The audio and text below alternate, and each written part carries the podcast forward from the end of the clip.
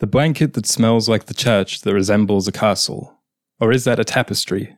Singed at the edges by the fire which clustered us all on one sidewalk, and a smoky vision only half seen by those squinting few, sleeve over sleeve, crossbones, emblem of the something lost or ransacked. Timid soul, a scene through blackening hush of coal and ravine, incensed or outbeamed, glimmering rapid as the epoch it chases, tween picturing and pictures long defaced. Precious soul, a scene in cold threads and white hot laces, chrysanthemum tunics, tulip shorts, hyacinth necklines, moonstone boots, local roots, and the funny hat that's shaped like the bill of a duck that sounds like the country. Hey everyone, welcome back to Solacene, the podcast where we imagine a beautiful, sustainable, tactile future. Thank you for starting us with that poem, Aaron. You read it to me yesterday right after we got back from a thrift store, which is in the basement of a church. Yeah. And that is the place where I bought this blanket, which is behind me. And I feel like this poem is very inspired by that place. Is it true or was it just me projecting? It was you projecting. Well, I subconsciously maybe it was true. It was mm-hmm. just like this stream of consciousness, kind of nonsensical vibe. I've realized that a lot of my poems about the Solacene come down to just listing things with some mm. kind of pun or rhyme involving the word Solacene. Um, but what I was kind of thinking about a lot for this week, two things. One is architecture. And so that's where kind of the church comes into play. And also how architecture and fashion kind of mm. mingle or contrast. And also the idea that the Solacene is born out of both an imagination, a creativity, but maybe even before that, being incensed, like a kind of rage or mm. dissatisfaction with things, but it's just that we channel it or hope to in a productive or inspiring manner. Yeah, people listening can't tell that we're both just very rage filled people. We go through the day just screaming at cars, kicking over little kids. Yeah, exactly. and this is the only time that we really have an outlet for our, our joy. That's a good point. So today we're talking about I guess globalization in fashion and how to make the world big again in the Solacene, or whether we should, and also how degrowth plays into all of that. But before we start, Solacene word of the week. What's that? It's a little word called frippery. Frippery? And our bilingual listeners, if the other language is French, will know that friperie is kind of like the French word for thrift store or secondhand mm-hmm. clothing store. And we know this because we live in Montreal, even though both of our French is far from fluent, let's say. But then this week, I learned that frippery is also a word in English, and it has a lot of different definitions, some of them seeming contradicting each other, which is a bit mm-hmm. strange. But I know it from the Old English, the Shakespearean, some might say, which also means used clothes, used goods. That's really interesting. It also is a good word if you want to sound a bit smarter than perhaps you feel. Do you think? You can start sprinkling in, oh, I'm just going to go pop to the frippery. So people were like, is that, yeah. Are you English? Is are that what French? they call it in English? It made me, French? it made me think about maybe in English, like there are old English versions of other French words. So like instead mm-hmm. of boulangerie, maybe they like, in old English, they said like blangerie. Yeah. Blangy. something like that because they always kind of bastardize it to sound weird. But it's true. Frippery, word of the week. I like that word. And also, I guess before we start, buy the zines, buy the clothes, subscribe. We're on YouTube. Watch us. Just give us your time and support. Support is a kinder word. Support is a kinder word because we really appreciate it. So the first question is how to make the world big again. This is going to then tie into a question later on the episode where we're going to talk about how fashion is a good case study or a tool for degrowth. We'll get into that later, a bit more on the ecological side. But first of all, why do we need to ask this question? How that's to make a, the world big again? That's a great point. I have one highlighted quote on my page.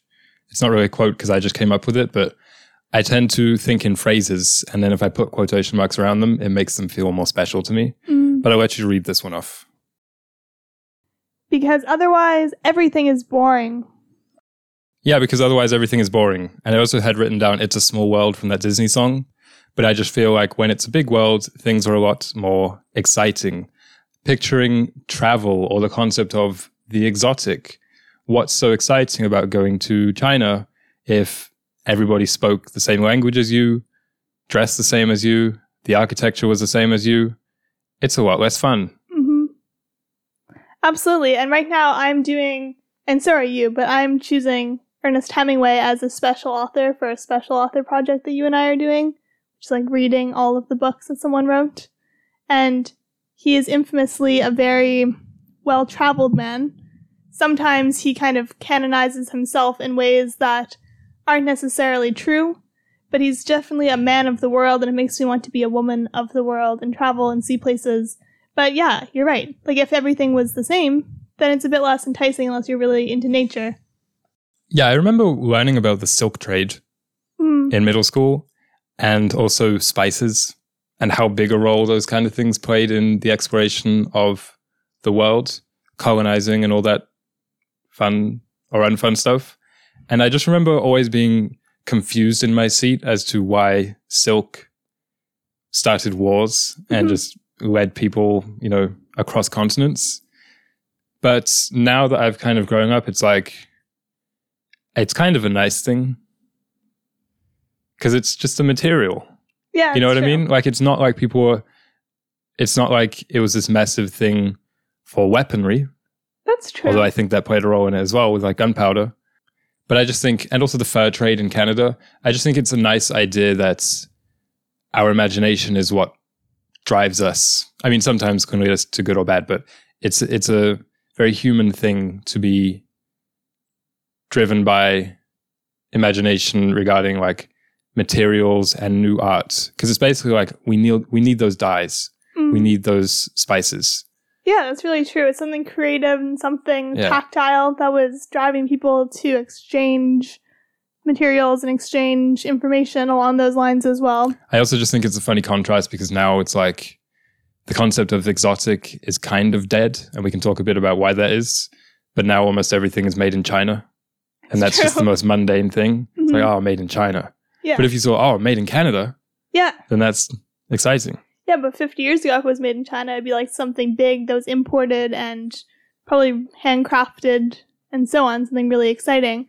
I wanted to bring us back to 1909 because when you think about globalization and kind of getting to where we are today, where everyone wears a jean and t shirt, that feels like it isn't that new, but in reality, it is quite new. yeah very new Um, so in 1909, Albert Kahn, who was not a great guy, but he was just like a billionaire, philanthropist, banker guy, um, the color film camera had just been invented and disseminated to like a few people, really.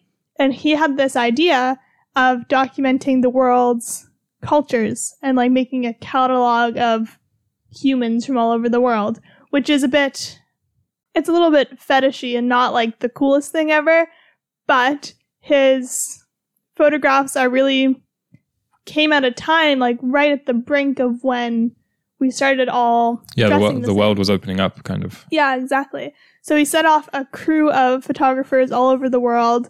They went to 50 countries, got 100 hours of color film footage, like video footage, which is cool, and over 17,000 photos whoa which is really neat. And it's cool that it was done in color, obviously, because any photos before that point, like the film, color film was like 1907, was Yeah. when it really just took off. And so it's really cool that he was able to do this and capture these images, but they were all lost until the 80s. So that was like a kind of in the last 40 years, we rediscovered this collection of photos. But it, when you look at them, they're all online if you want to go look at them it's really remarkable. The colors represent kind of where the people are because the dyes they had. Mhm. Because even in the early 20th century, we were still using local dyes, local fabrics. Things were a bit more like people would dress up for festivals, not just wearing a dress Yeah. like people would do now. It's they still kind of had a bit more of a localized culture and like not just national like I feel like it is now. It's like, okay, this is how people in Canada dress for festivals. This is how people in France dress for festivals. It was even more like hyper local because countries' identities were a bit still all over the place. Yep. And I just thought that was really cool. How many photos did you say they took? Over 17,000. Almost as many selfies as you take in a day. But um. Wow. Clip it. No. yeah, that is really neat about like the idea of traveling and kind of like a travel log. hmm I was thinking about cinema. hmm I was thinking just about every different art form but fashion this week, but also still trying to use it for this episode. But cinema is kind of like that exotic travelers' paintings or photos that they bring back, Mm. right? I mean, it's it's stylized and it's fictional rather than that, which is more of a documentarian, I guess. And I, I guess this is weird because we do watch a lot of movies, but I still get kind of excited when I see Asia on film. Or true. when I see some place that I've never been to in real life, I Mhm. still get, I wouldn't say like excited, but it still raises my attention as Yeah, in like, wow, that looks so different and so neat. Even certain cities in the West that I haven't been to, it's like, wow, that's looks St. Louis, St. Louis, that looks really neat. But along those lines, something that I feel I subconsciously, something that I almost consciously try and do is limit the amount of movies that I watch from those places Mm. at least until I go there. We felt that a little bit when we went to Paris last year, right? It's like, I don't want to know too much about it. I don't want to see too much. I mean, we moved to Montreal. I had never really seen a, a photo of the city. Yeah. I didn't know at all what it looked like or what it was. And that was kind of the, the big exciting question mark. And so I do think uh, you can use this with clothes also, but it's about kind of exposing yourself to places in ways that capture versus kind of stifle your imagination regarding it. You don't want to know too much, let's say. And I mean, that's film is one thing. And I think global cin- cinema is great, don't get me wrong. But there's also the concept of just following people on Instagram and just watching their lives constantly. It's like that will also maybe numb you to the idea of that place as exotic. Mm. I absolutely think that's a good point. Like we watched a movie set in Seoul the other day, and we were both kind of after watching, we're like, "That's kind of enough." Like Yeah, exactly. I want to go to Seoul now, it piqued my interest but in I don't want to go and like watch a bunch of Wolters Worlds of him touring around Seoul, or like my friends living there right now. So I'm kind of like, maybe I'll stop looking at her stories because I would like to experience it for myself, and it makes it a lot more wonderful. Like even you and I went to the botanical gardens in Montreal recently. Mhm. We've lived here for over two years, and I'd never seen a photo of it. Yeah, exactly. So we went, and I was expecting uh, flowers, like Montreal based, like Canadian flowers. Mhm. Then you walk in, and it's this whole basically like Disney world of of plants, which Yeah. is for me a very exciting thing. And had I been looking at pictures of it for two years, being like, oh, I can't wait to go there, then maybe it would have been less exciting. And it's the same with clothes because if you're perhaps looking at all of the trendy people all the time, then you go to the mall and you're like, mm, like nothing's really exciting. You don't get excited Right. about the clothes you see there. And I feel like if you're going to be purchasing clothes and building a wardrobe, you should be excited about everything that comes into it. Yeah, I mean, I don't think it's hard to speak in generalities with this because I think, like I say, we watch Korean films and you're like, oh, that looks really neat. So it looks really cool. Or let's say you follow a blog about like Parisian street style. I don't Mhm. think that's a bad thing. I just feel like it's very easy to overexpose ourselves in the modern world and that balance is very key. Mm. And along the lines of the botanical gardens, I had a note about casualness because regarding the world being made smaller, I have this idea that the more casual people dress across cultures, the more similarly they dress. that makes a lot of sense. And the reason I say it was along the lines of the botanical garden is because they had a big Chinese themed exhibit hmm and there were people there dressed in like traditional Chinese formal clothes hmm which looks wildly different from obviously traditional Western formal clothes. But I would hazard a guess that what they slept in was quite a lot more similar to what people in the West slept in. So I think as we move more towards just everybody wearing sweatpants and t-shirts, there isn't that much room to, you know, for the culture to even manifest in those things. It's a really great point. I had one more historical anecdote about how people started dressing similar, which is something I didn't know, and it's obviously like quite relatively recent history.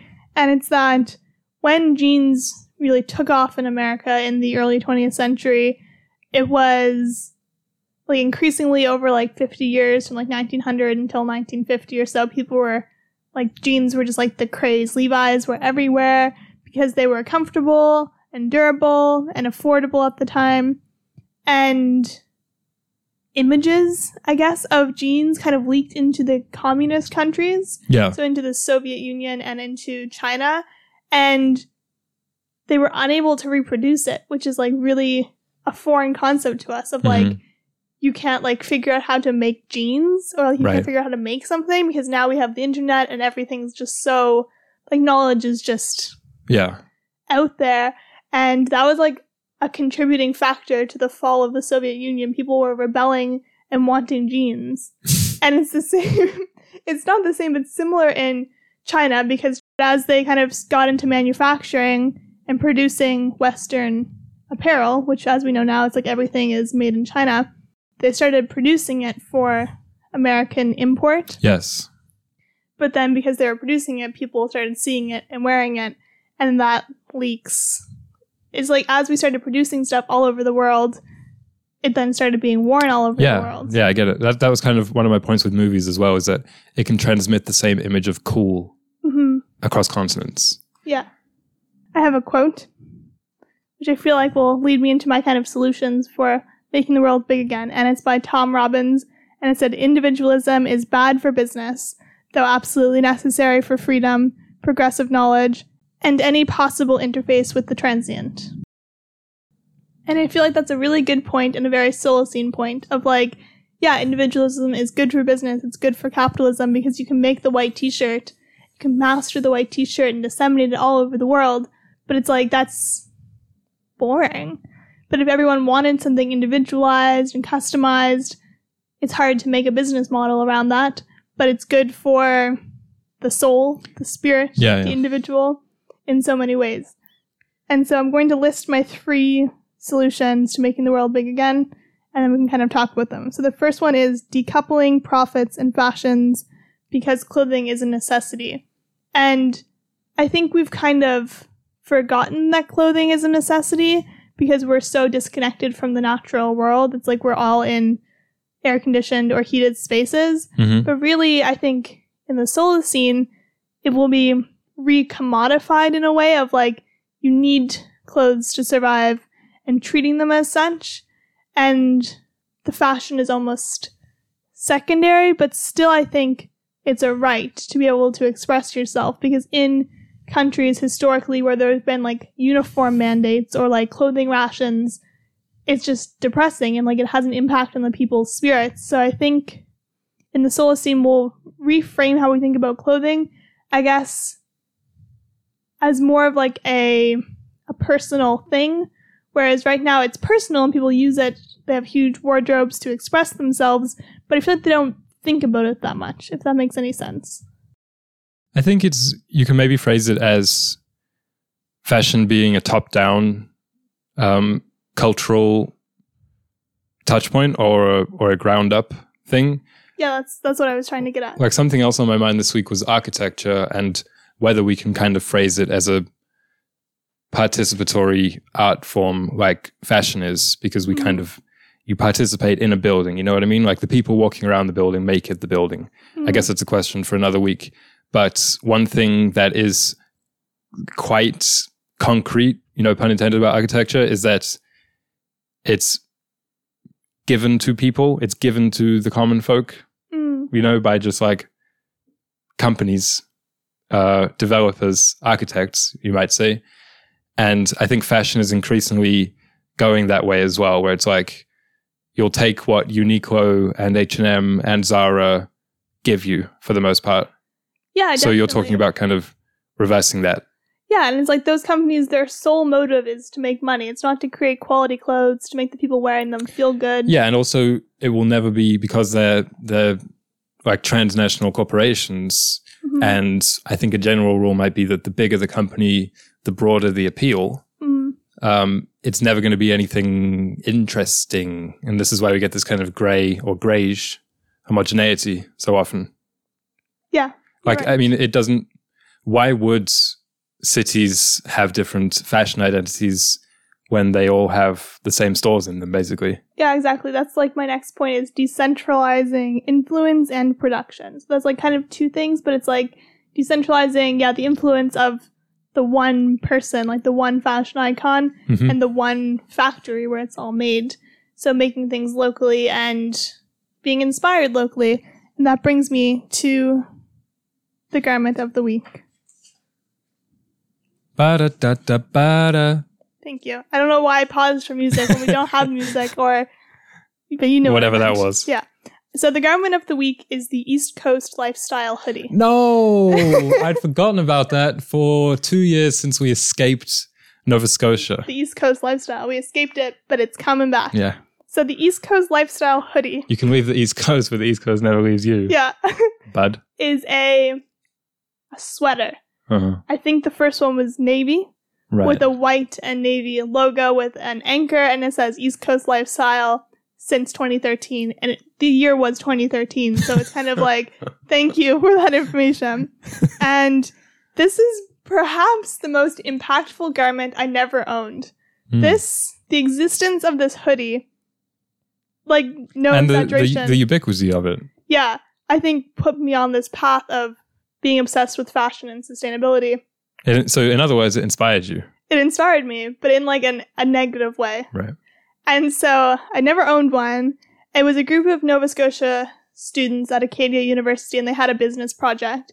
And they were kind of groundbreaking in the use of influencer marketing and micro influencer marketing because I remember, okay, these this hoodie. It's just all of a sudden my friends are or people from my high school are like posting about it, but they're being paid to post about it. And I'm like, what? Like you have like 800 followers. Why are you being paid to post a picture of this hoodie? And then I started to realize how great of a tactic it is of getting it out there. You pay a 10, 10th grader $25 to post this, and they're obviously going to. Yeah. And they get like discount codes or whatever. Maybe we should do that.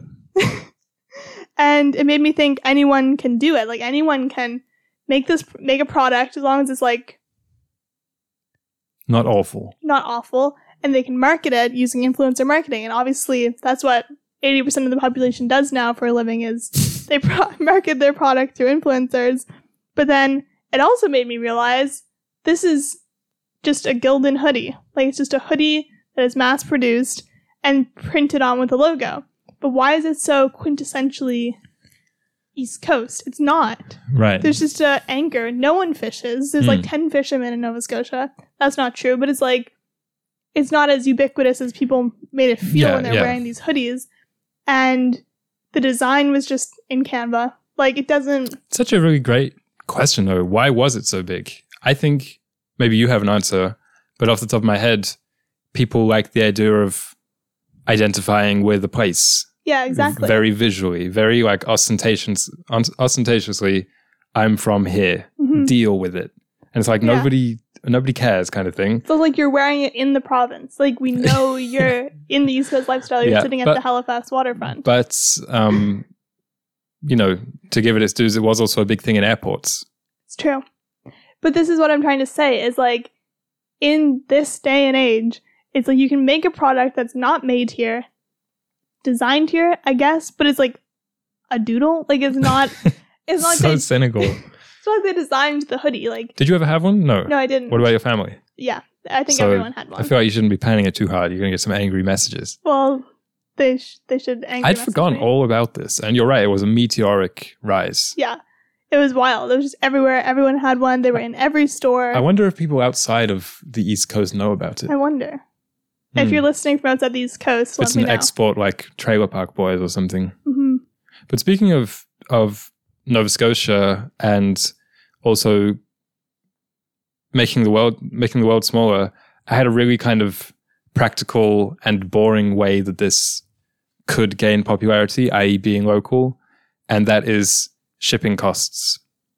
Absolutely. Because it's, it's such a frequent. This probably happens everywhere, but you know, like the Nova Scotia example is, it's such a frequent gripe that especially older people will have when it's like walking around the grocery store or in a restaurant.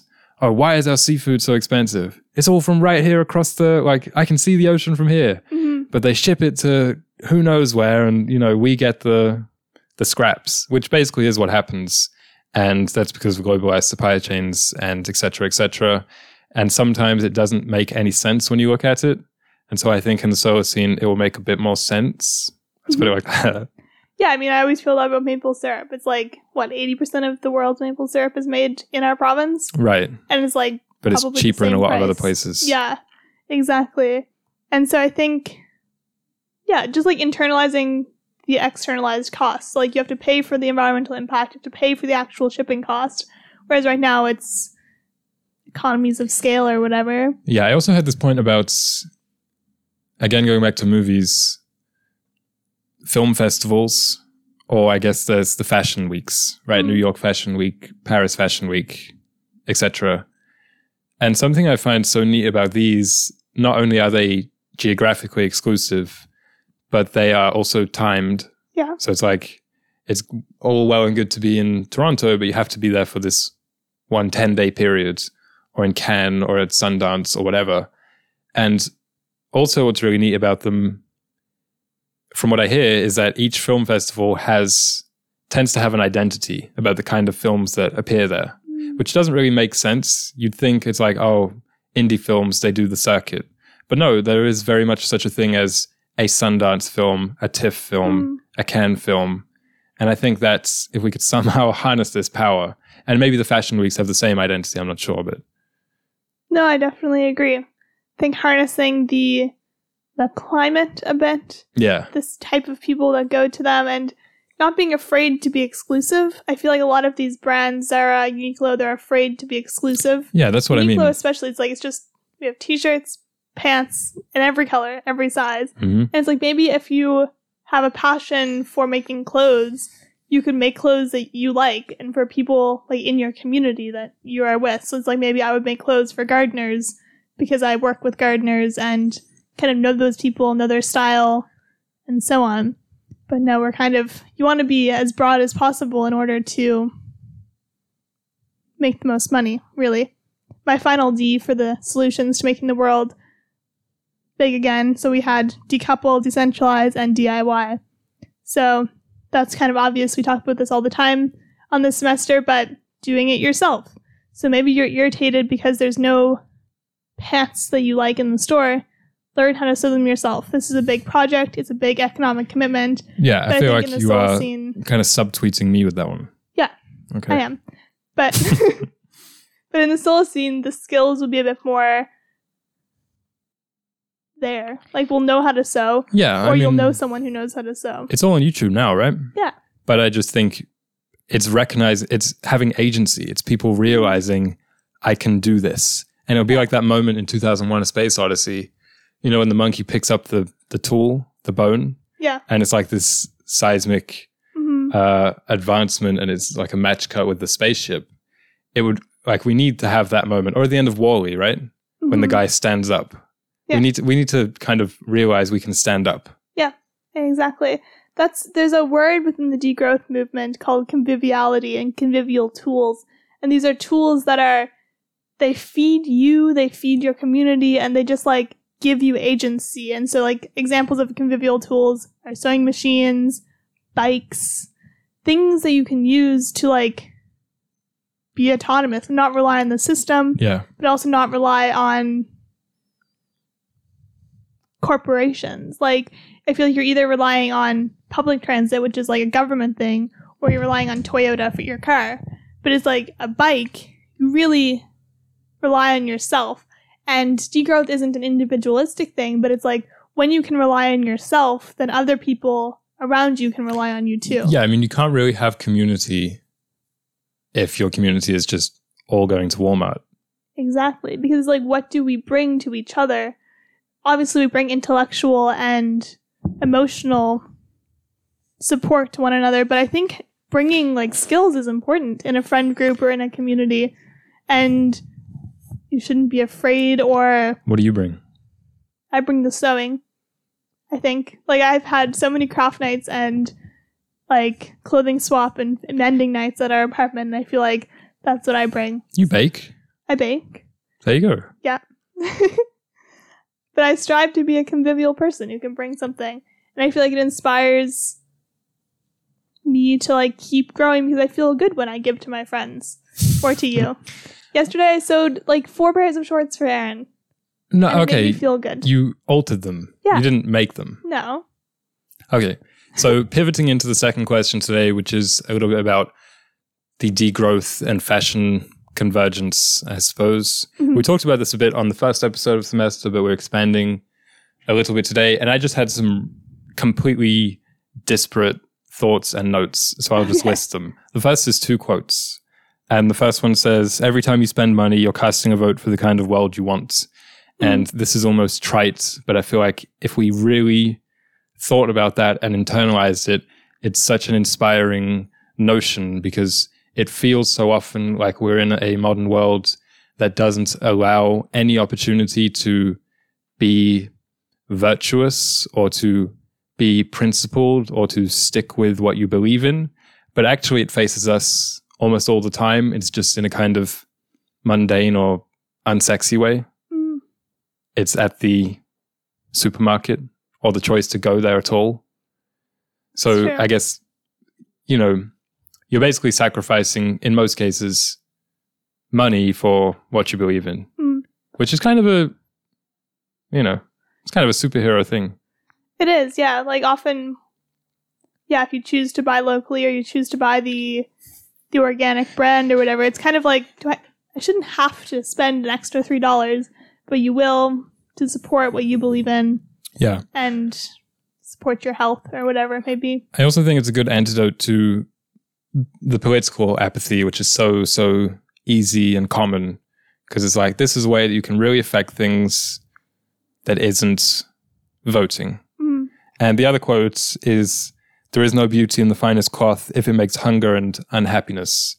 This, I don't know where either of these quotes come from, just Google images. The second one might be from Gandhi, could be. If so, he kind of illustrated the Solacene beautiful, sustainable, tactile balance. In that these, thing, these things all coexist. There is no beauty without sustainability and tactility in the Solacene. Um, it's like the Triforce. It really is. Yeah. Yeah. No, I like those quotes. I especially like the second one because, yeah, we don't think about the like the blood diamonds. Where it's like, oh, it's a diamond, that's sweet. But then it's like Yeah. it was made in a war zone by children. Whatever, whatever. For all of the different clothes, they all have a a kind of bloody or at least like inhuman history. Some other points about degrowth, which is quite a left wing academic concept for now, almost quite, quite an insulated thing in the truest sense of the, the word degrowth. Like in the, if you look at who is involved, yeah. it tends to be left wing academics. hmm And so I had this question about left wing fashion versus right wing fashion Ooh, okay. as in how it not like incidentally how conservatives tend to dress but how Mhm. fashion plays a role in the political ideologies of both and i think you can look at like the make america great again hats Yeah. and there is no leftist alternative to that right like they don't have a version and this is kind of a, a common sense thing regarding like uniformity What if we next week staged a debate and each of us took a side? What's the debate going to be I don't know exactly. It could be something along the lines of like fashion, like what you think fashion should be. Yeah, okay. But anyway, so that was just my thought about how it's often people talk about how difficult it is for progressives to band together. Mm. And I think a big part of that is that they don't all have a shared vision of what they are banding for. I mean, that's in part what the Solacene kind of is anyway. Whereas with conservatives, it's it's a lot easier because it's mm. just like it did ha- it was like this at some point, so it's mm-hmm. easier just to remember rather than to imagine. Yeah. But anyway, so I thought the hats, that was kind of a neat just case study. And secondly, I was thinking about how is academia ever like the vanguard, the seat, the influence of fashion? And if so, when? Because it feels to me like it at least hasn't been that for a very long time, if it ever really was. I mean, retroactively, people talk about like Ivy League fashion and dark academia is a big aesthetic. But it's like at the time, was it ever the case that people looked at post grads and thought, wow, those guys are stylish? yeah, that's interesting. And so I just thought about that with regards to like the tangible degrowth movements. Another thing that's very topical Halloween. I feel like Halloween is a weirdly degrowth It's case true. study because you think about how are you buying a costume? Are you making it? We all know which one's cooler. Mhm. Are you making your candy apples or are you buying them? I didn't even know you could.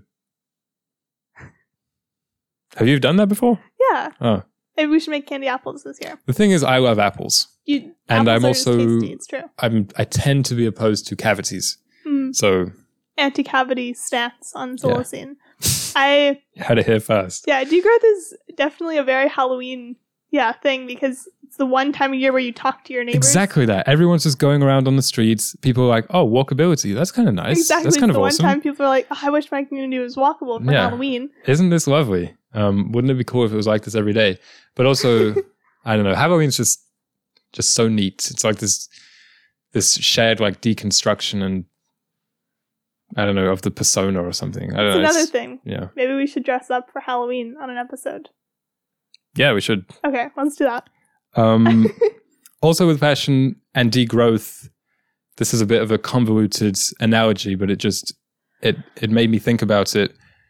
Choice versus what's imposed on you, and I was kind of talking about this a bit with architecture, right? Architecture tends to be just imposed on people, and an example of this in fashion is like the school uniform. Mm, I mean, I think you can even argue whether that is fashion in the strictest sense of the word, because like there's no choice involved. mm. There's no creativity on the part of the wearers. And in The Fresh Prince of Bel Air, remember, have you seen that show? I have, yes. Well, you know, Will turns his jacket inside out, right? hmm So that's like fashion. And um, this reminds me of in Degrowth, the most typical complaint against it is that it's a totalitarian ruse to trick people into austerity. So it's tricking Mhm. people into eating less, using less energy, and living in a 15 minute cage. Because that's what people think of as, that's what detractors think of the 15 minute city as, right? hmm but it's about choice versus what's imposed on people. As we said with Halloween, people actually really love that. You know what I mean? It's not like just some mandate. Yeah, it's so like on October 31st, you have to go. Exactly. Halloween's It's a good like example. People want to, and people choose to. Like, there's no saying "turn your light on," and exactly. like we just know, and, And it's, it's- a tradition. it's not like the government has tricked people into having candy and like, Yeah, oh, it's tricking all these sheep into having their pumpkins out. It's like, Yeah. no, people just really like this. exactly. And I was thinking a bit about degrowth and globalization because I try not to be like an anti-globalized person because I love travel. I love learning about other cultures and meeting people who have different backgrounds, different religions. It's all just like wonderful and the spice of life. Like I just love seeing new animals, seeing new plants. And it's like if we were like confined to a 15 minute city, which is not what that theory is, but it's how people project onto it, then I'd be pretty sad. So like I'm not anti globalization, but I think a way of making the world big again is by reducing the rules of travel. So like we often talk about passports. Yeah. And I'm not saying no passports, but just making it like financially or practically easier to travel around a bit more. Yeah. I mean, we have a train in Canada, that'd be cool. this is just more about globalization in general rather than with fashion. But I even think the bureaucracy is one thing, but bureaucracy where it's actually run by people hmm is something entirely to trying to log into your bank and all you can do is speak to the virtual chat, which Mhm. isn't even a real thing. And so you're just looped in this this purgatory. Exactly. So what I was thinking of in regards to fashion and this globalization is relocalizing clothes. So like early 20th century, if something was made by Dior, then it was made in Paris and only available in Paris. So going back to that of like having artisans and designers who like they make their stuff and it's in their country or Yeah. it's in their town. New York then- Fashion Week. yeah. And so it's like, it doesn't mean you can't go there. So it's like, maybe I like the styles of Paris, so I'm going to move to Paris. And making it a bit less crazy to do that process. But also, tr- I want a Dior dress. I have to go to Paris to buy it. And it's like, that sounds really bad for emissions, but I think with the Solacene and with the degrown future, there will be better travel options, more time for travel. Yeah, I mean, I don't know that it's that much worse than just shipping everything everywhere. Yeah, that makes a lot of sense because it's like shipping yourself instead of shipping the clothes. and, but I think it would make you a bit more intentional with your wardrobe and a bit more like paying attention to the things you really want. It's like we really like that um Dale of Norway brand. Yes. Like so maybe we'll have to go to Norway or we'll have to one day, to Norway. one day, I want to trek to Dale Yeah. of Norway hmm with a big stick. Yep. Just a big hiking stick. hmm Exactly. I also thought that I'll just like touch on one element of how fashion is a really great case study for degrowth because within the fashion industry, like unlike other industries, I think like say the dairy industry, it's like you have the farmers, everything's kind of produced on the farm, it's treated and then boxed and then shipped out. Yeah. It's all kind of done in one place. But with fashion, there's the farming, there's the processing, the designing, manufacturing, marketing, innovation. Yeah, not to mention so many clothes now are made of more than one material. Exactly. So there's like a lot of different personalities and lifestyles that go that can be a part of this industry. So it's like a good opportunity for giving people meaningful work. And it will always be necessary. Like clothing will always be required. And it's kind of like when you think about degrowth, it's like, well, what are all the people in IT going to do? Or like all the people in like those jobs that are just kind of made up or not like Like. Yeah. Like, like the the, jobs I do. Like the podcasters. What are we going to do? Maybe we like spinning cotton, so we can go spin cotton. And I just think it has a really great opportunity for all those different personalities. My final part about degrowth is deforestation and monocultures, monocrops. So as we have got into a more industrialized world, we've discovered which crops are the most resilient, which types of sheep sell the best, which people like their wool the best. And so we've killed out all of these other animals, all these other crops, and we just have like Yeah, one of each because basically. it's it's just it's the most efficient thing. Yeah, exactly where it's the most desirable. And I think in the Solacene, it will be more about, well, what crop is native to this area? Which sheep is meant to live in Nova Scotia and will use their wool? Or which linen plant works here? And Yeah. it'll be a bit more, it's better for the planet and the soil because when you import a crop to an area or to a landscape that isn't equipped for it, it can hurt the soil if you don't rotate the crops or the the herds of sheep, hmm then it depletes the soil, and then it in ten years, too bad. This whole entire area is just useful for nothing. I think agriculture, monocultures, biodiversity is actually a really neat metaphor for culture, you know, fashion culture, let's say, Yeah, I think so. it being different in different places rather than just being like, this is the most efficient way to grow corn. Hmm It's all corn. Yeah, and it's like it's good for feeding people. That's good, and for clothing people. But with clothing in particular, it's like we don't need billions of t-shirts every year, so it's okay if we're slightly less efficient. And it's kind of like I think probably began in the name of sustainability and of social sustainability, feeding people, clothing people, but we've kind of overshot a bit. No, it's for max profit, Yeah. for sure. And it's with food as well. It's like we're making more than enough food to feed people. It's just the bureaucracy and the political climate and all these other things, the profits, like those dump corn instead of taking a loss on it or whatever. And so I just think, yeah, being a bit more empathetic and less profit driven. Can we end on something very Solacene, just like small and creating? Hmm.